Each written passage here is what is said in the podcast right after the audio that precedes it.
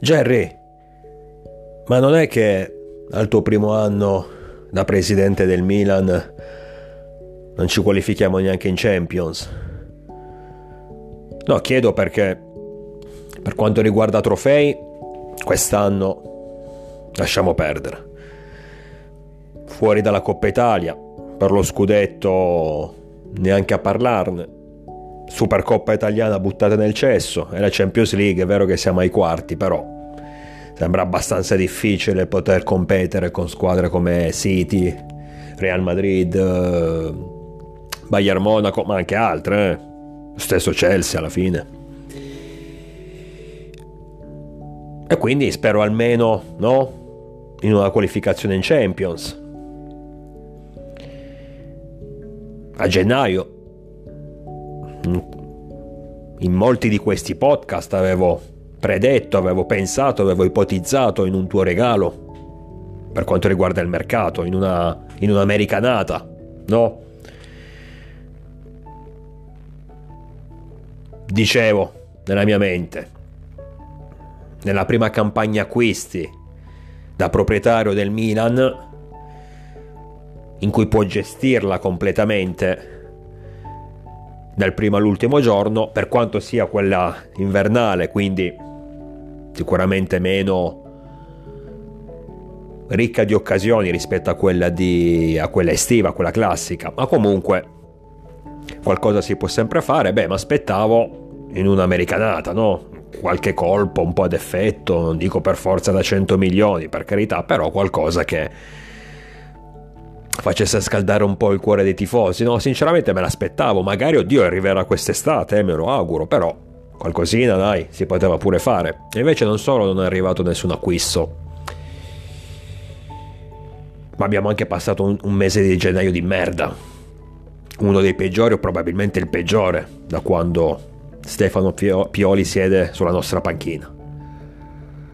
Per questo mi chiedo, cioè ti chiedo, Gerry, tu che sei il nostro patron, tu che sei il nostro salvatore, se l'intenzione è quella di qualificarci almeno per la Champions, come, no, nel tuo primo anno da presidente. Vedo ad esempio il proprietario del Chelsea, anche lui americano, adesso non mi sfugge il nome, comunque per carità il Chelsea non è che stia facendo grandi cose quest'anno, però spende, spande, prende a destra, a sinistra, sicuramente esagerando, ma comunque fa vedere, no, il suo polso, fa capire che è presente.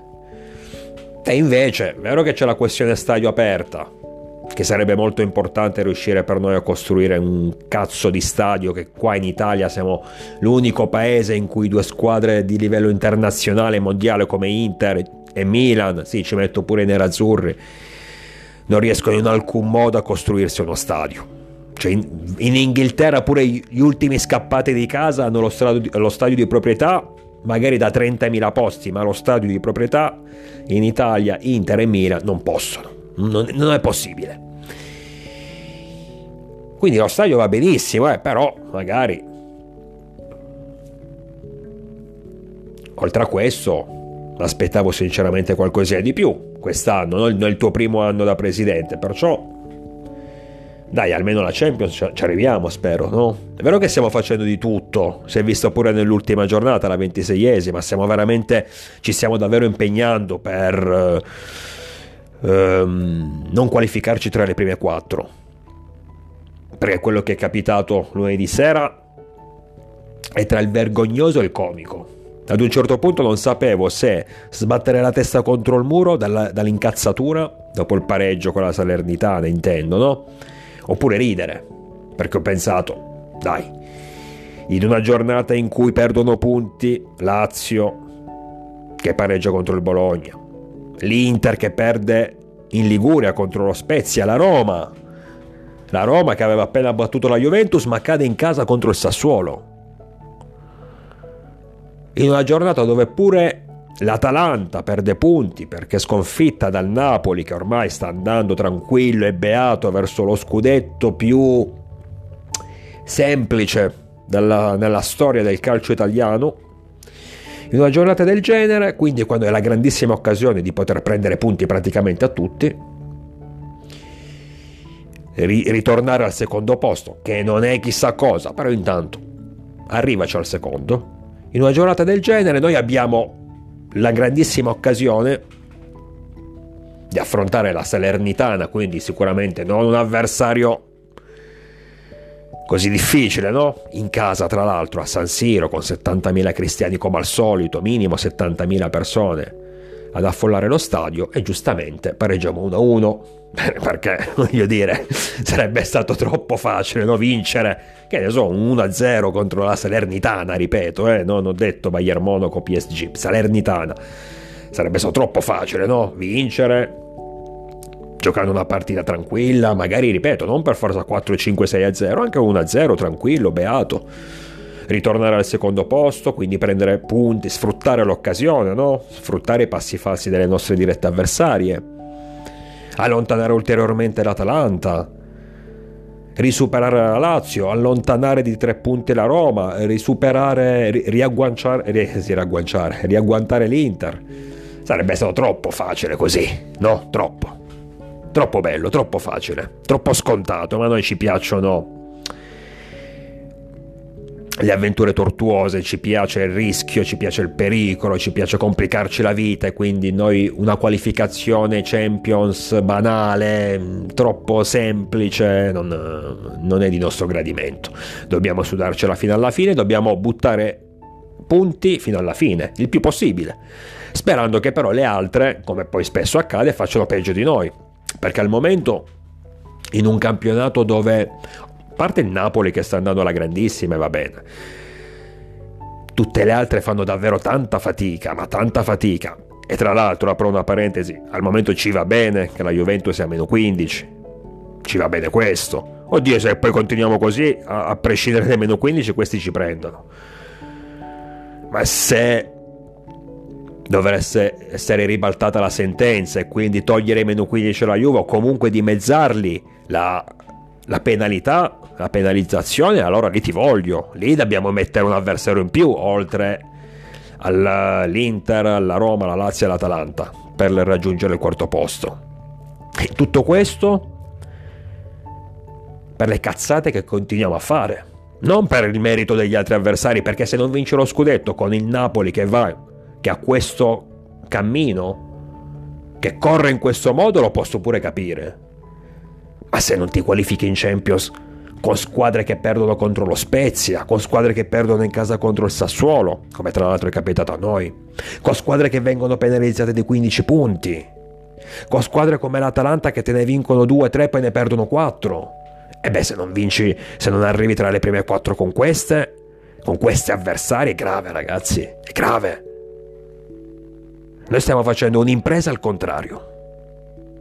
Abbiamo tutte le qualità, tutte le carte in regola per arrivare secondi, ma tranquilli, con la sigaretta in bocca, senza neanche dover sgomitare, senza neanche dover buttare giù avversari, tranquilli, perché tanto gli avversari si autoeliminano da soli, lo stiamo vedendo. Ma nonostante questo riusciamo a perdere punti, riusciamo a perdere posizioni in classifica. Non so se probabilmente dovremmo essere premiati, perché è difficile, ci vuole talento a ritrovarci in questa situazione, con la squadra che abbiamo e con le avversarie che stiamo vedendo, perché se fosse un campionato combattuto ci sta magari non raggiungere i primi 4 posti, sarebbe grave, soprattutto a livello economico, a livello di carisma, di immagine, quello che volete, però ci sta che o comunque te la giochi, te la combatti fino alla fine, ci sta. Dice, beh, noi stiamo facendo un buon campionato, ma pure le altre squadre non sono da meno, allora lì lo capisco.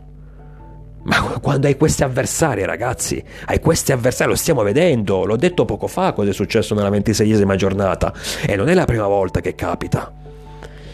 Quando hai queste avversarie e nonostante tutto non riesci ad essere tra le prime 4, ad essere al secondo posto tranquille,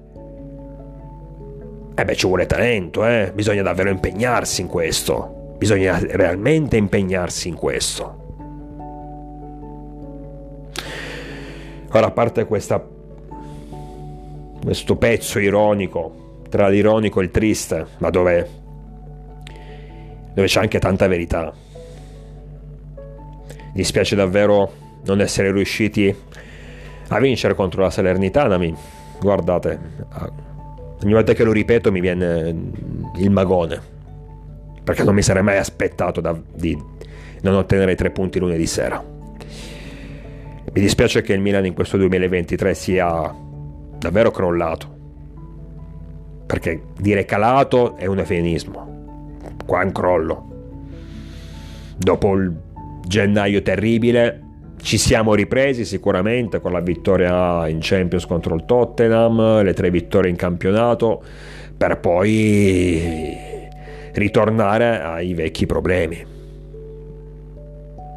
non come nel gennaio appena trascorso, ma comunque i problemi ci sono, perché la stessa partita contro il Tottenham, adesso non per fare quello che butta acqua sul fuoco, non per fare quello che spegne gli entusiasmi, se noi andiamo ad analizzarla a 360 gradi, quella comunque nei 90, io parlo dei 90 minuti, non della qualificazione, era una partita da vincere, una partita dove tante occasioni, dove giochi veramente bene e giochi meglio rispetto al tuo avversario, che ad un certo punto rimane anche giustamente in 10, hai tante occasioni, almeno una la devi sfruttare. Ma fosse un caso, dice, questa è una squadra che comunque puntualmente i suoi gol li fa, le sue occasioni le trasforma, magari non tutte, ma su 5-6 occasioni almeno 3 te le butta dentro, vabbè, è stato un caso. Ma non è invece, ma invece quello contro il Tottenham non è stato un caso, è la norma. È la norma adesso, e la paghi, e l'hai pagata contro la Salernitana, ma è normale, la paghi contro chiunque, non è che devi per forza affrontare poi il Bayern Monaco per pagare le tue mancanze, ti basta la Salernitana. Ok, passi in vantaggio, poi vedi uno svarione, una disattenzione, ti pareggiano e tu non hai più la forza di reagire e continui magari a sbagliare occasioni, perché anche in questa situazione, anche noi di sera, le occasioni le abbiamo avute ma le abbiamo sprecate. Ad un certo punto Pioli ha messo in campo tutta l'artiglieria pesante per quanto riguarda l'attacco,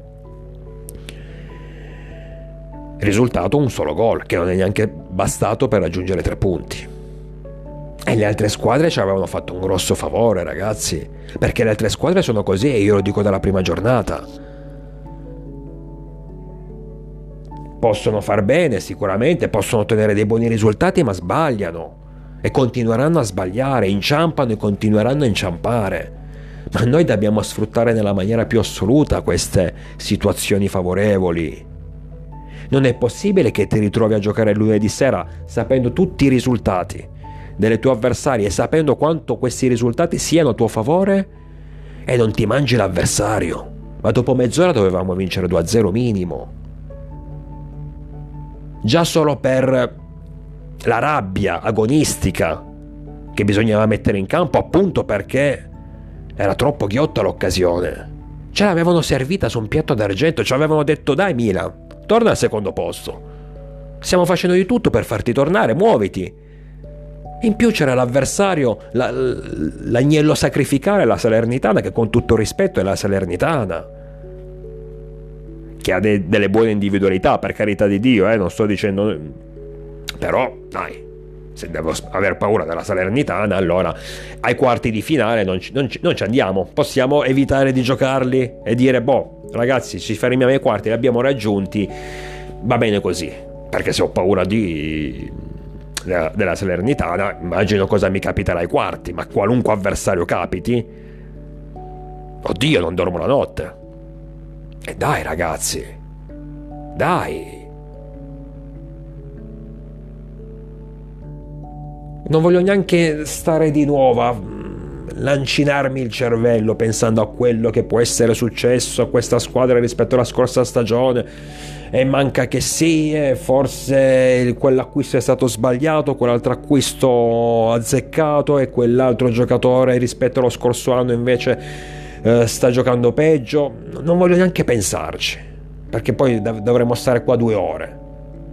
Ci ho già pensato troppo a gennaio, quando tutto crollava, quando tutto ci veniva addosso. Non voglio tornare ad avere quei pensieri, ma svegliamoci ragazzi, svegliamoci adesso, la pazienza ha un limite. Rendiamoci conto che abbiamo buttato 2 punti contro la Salernitana e non siamo riusciti a sfruttare i passi falsi delle nostre avversarie. Rendiamoci conto di quello che siamo riusciti a fare. Cioè, in una situazione del genere secondo me era molto più difficile non vincere la partita piuttosto che vincerla, perché solo le motivazioni ti dovevano portare 3 punti, solo con le motivazioni. Potevi anche avere 18 giocatori infortunati, ma solo le motivazioni ti devono portare 3 punti lunedì sera, solo con quelle vincevi. Io mi aspettavo questo, infatti mi aspettavo questo, ho detto dai ragazzi, ok, non ci stiamo più giocando lo scudetto, quello che volete, però secondo me il fatto, l'idea di poter sfruttare le sconfitte e i pareggi delle nostre avversarie sarà sicuramente uno stimolo importantissimo per permetterci di raggiungere 3 punti stasera, tra l'altro appunto contro un avversario abbordabile, e non è stato così. Quindi vediamo di darci una regolata, perché adesso sinceramente di giocare con il fuoco mi sono rotto i coglioni, di essere sempre in ansia ad ogni cazzo di partita, soprattutto quando giochi in casa, sul tuo campo, col tuo pubblico, contro avversari nettamente inferiori, essere in ansia fino all'ultimo momento, mi sono rotto i coglioni. Non vinciamo più, non riusciamo a raggiungere la seconda stella quest'anno, non riusciamo a bissare lo scudetto della scorsa stagione, va bene, me ne sono fatto già una ragione, ma adesso basta, ok? Adesso basta. Adesso basta giocare con il fuoco, basta rischiare, basta mancare di rispetto a tutte quelle persone, e non mi ci metto in mezzo, ma ci sono tante persone che ogni cazzo di partita riempiono lo stadio, che sia contro la Juventus che sia contro l'Empoli, e ci vuole rispetto anche per loro, perché a quelli i soldi non glieli regalano e il tempo per andare allo stadio non glielo regalano. È un divertimento, ma a volte anche un impegno, e ci vuole, ed è giusto che i giocatori diano rispetto a quelli che stanno sugli spalti. Abbiamo perdonato, abbiamo chiuso tanti occhi a gennaio, tanti occhi. Bellissima la scena in cui dopo aver preso 5 gol da Sassuolo la curva applaudiva, i ragazzi sotto la curva applaudiva dopo aver preso 5 gol in casa contro il Sassuolo. Questo è stato un gesto di un'umanità enorme. Tante volte io critico i tifosi, anche se io stesso sono un tifoso, però li critico per affermazioni, per idee a mio avviso sbagliate, fuori luogo. Ma è anche vero che molte volte i tifosi spesso sono capaci di compiere delle azioni, dei gesti, piccoli o grandi, ma che rimangono indelebili. E quel gesto lì, quell'applauso sotto la curva, è davvero stata una dimostrazione di umanità, di amore, di affetto nei confronti della squadra, nei confronti dell'allenatore, nei confronti della società e dei colori, della maglia, incredibile. Però adesso basta, adesso vogliamo che questa umanità, questo affetto, questa gratitudine, questo amore venga ricambiato, come è successo lo scorso anno, sicuramente, ma come iniziamo forse a dimenticarci quest'anno. Quindi, vediamo di regolarci. Io vi aspetto numerosi, naturalmente sempre con il diavolo dentro.